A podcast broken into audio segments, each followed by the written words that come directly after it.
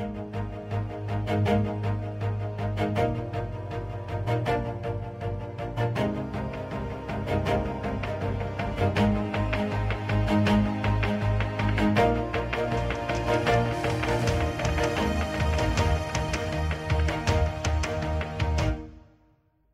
Thanks for joining us again today. Today we're going to be discussing the question How do I pursue sexual purity in a sex saturated world?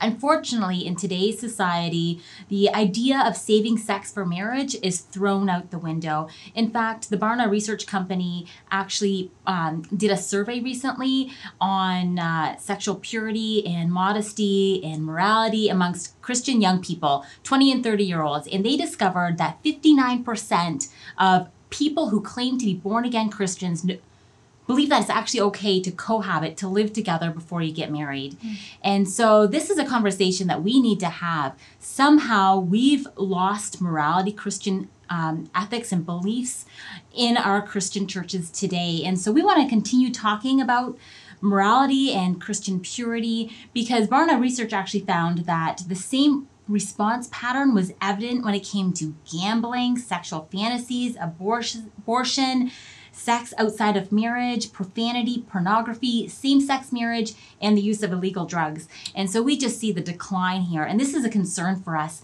And we know that sexual sin has not been uh, something new that's just been recently introduced into our society. It's been going on since the very beginning. In fact, in Genesis 9, I found the first recorded incident of sexual sin. It probably happened long before that, but that's the first incident that I found. And so it's been around since the very beginning of time.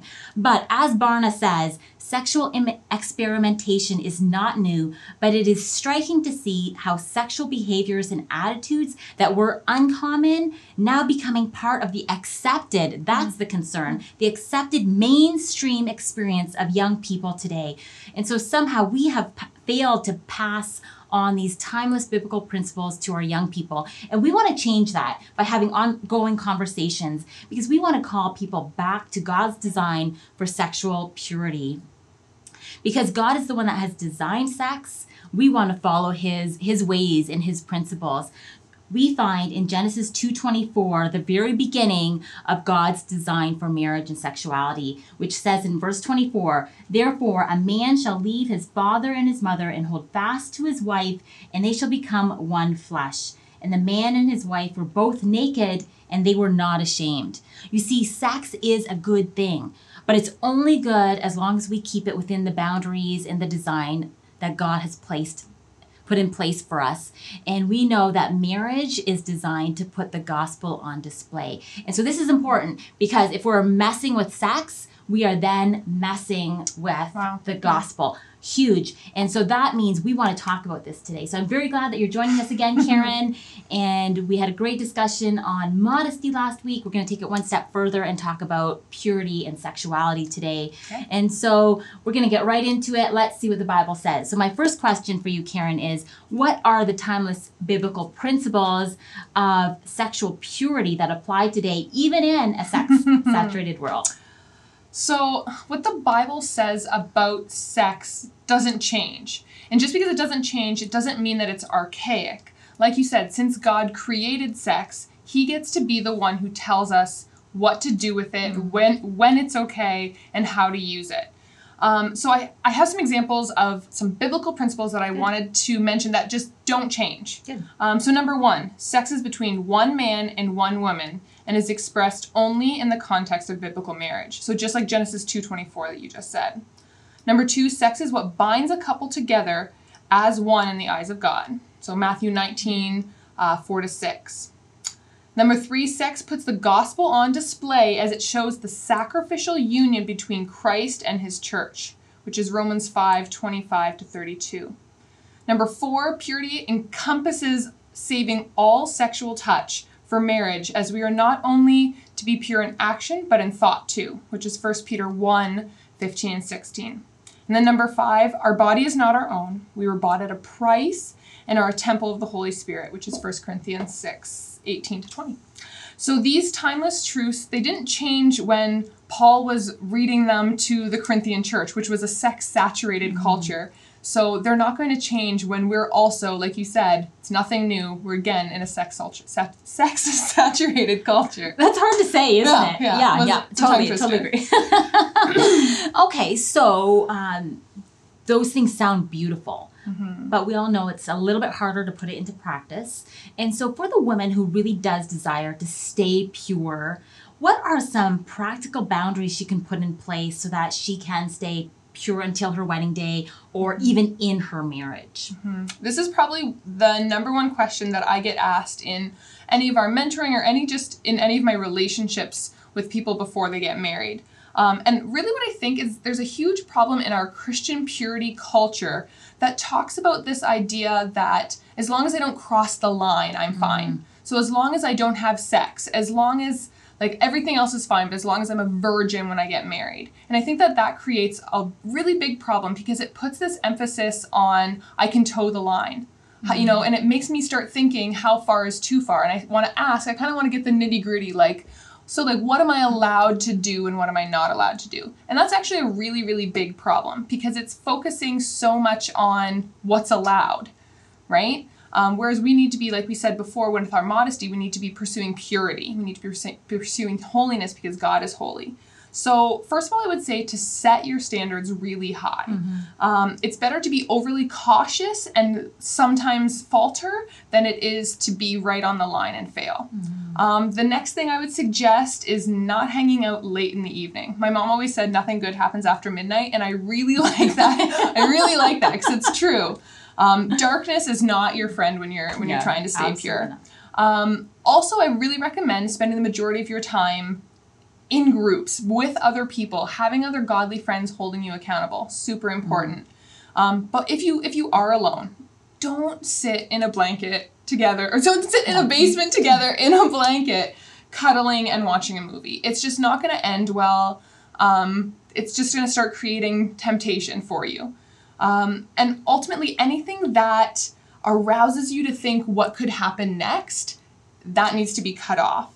Um, so if you think about it like the old school bases, like first base, what's first base, what's second base, what's third base, and fourth base is home, even though the other ones get a little blurry. Um, first base, home, sorry, is sex. Uh, why why would you step up to bat in a game that you can't finish? So if you are not married, you cannot finish the game. You cannot have sex. So why even step up to base or step up to bat? Excellent. Really good stuff. And uh, harder to put into practice. And yet, Yeah. like you said, if you have someone that can keep you accountable, that's really, really excellent. And so, what are the blessings then of staying pure and keeping your heart, your mind, your actions pure before the Lord? Well, God designed sex exclusively for marriage. So God's um, blessings for sexuality are going to be found in his boundaries for sexuality. So let me say that again. God's blessings for sexuality are going to be found in his boundaries for sexuality. This means once you're married that you actually have the chance to fully experience the creator's design for sex. One man, one woman being together with no shame, like you said Genesis 2:24 Yeah. waiting for that, staying pure until marriage means there's going to be no painful conversations about times you wish didn't happen. Um, there's going to be no memories of those times creeping up into your mind and you don't want them there. Uh, there's going to be none of those painful experiences that have left you with really bad scars. Um, it means instead, on your wedding night, once everyone has finished celebrating and showering you with gifts, you get to come into the wedding bed with your spouse and offer them the biggest gift that God intended for you to give them. Um, so, if we actually have a minute, I want to touch a little bit here on purity in marriage. Good. Because purity is not just every young woman's battle that we kind of coin it to be. Um, the battle continues into marriage. Um, as married women, we need to we need to keep our eyes on our spouse, but ultimately keeping our eyes on Christ, um, so that we do not stray away uh, sexually.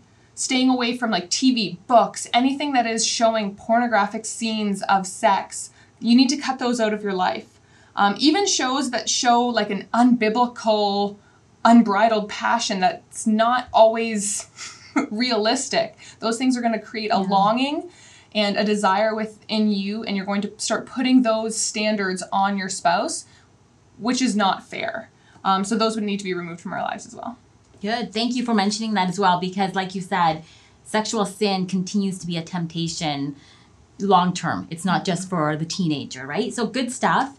And yet we have to consider the fact that there are some women that are listening and uh, many women that we know that have messed up sexually. They have sinned and they have repented, and yet in their hearts they continue to feel tarnished or, or dirty and feeling like no godly man is ever going to accept them again. Mm. What hope can you give a woman in this situation?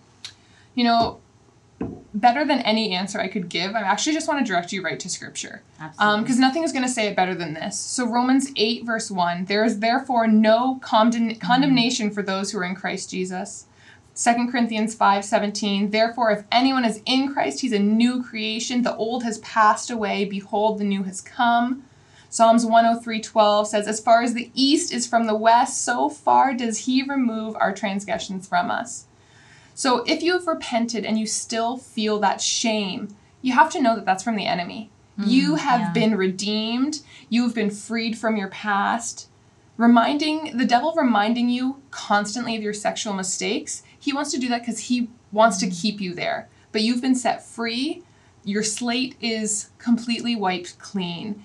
And it's that's done by the sacrifice that Christ made on the cross. So if you are struggling mm. still to get past the shame of past mistakes, write these verses down. Put them on your mirror when you're getting ready in the morning. Start memorizing them and memorize them until you know them and you can use them like a sword to throw at the enemy when he tries throwing this back in your face.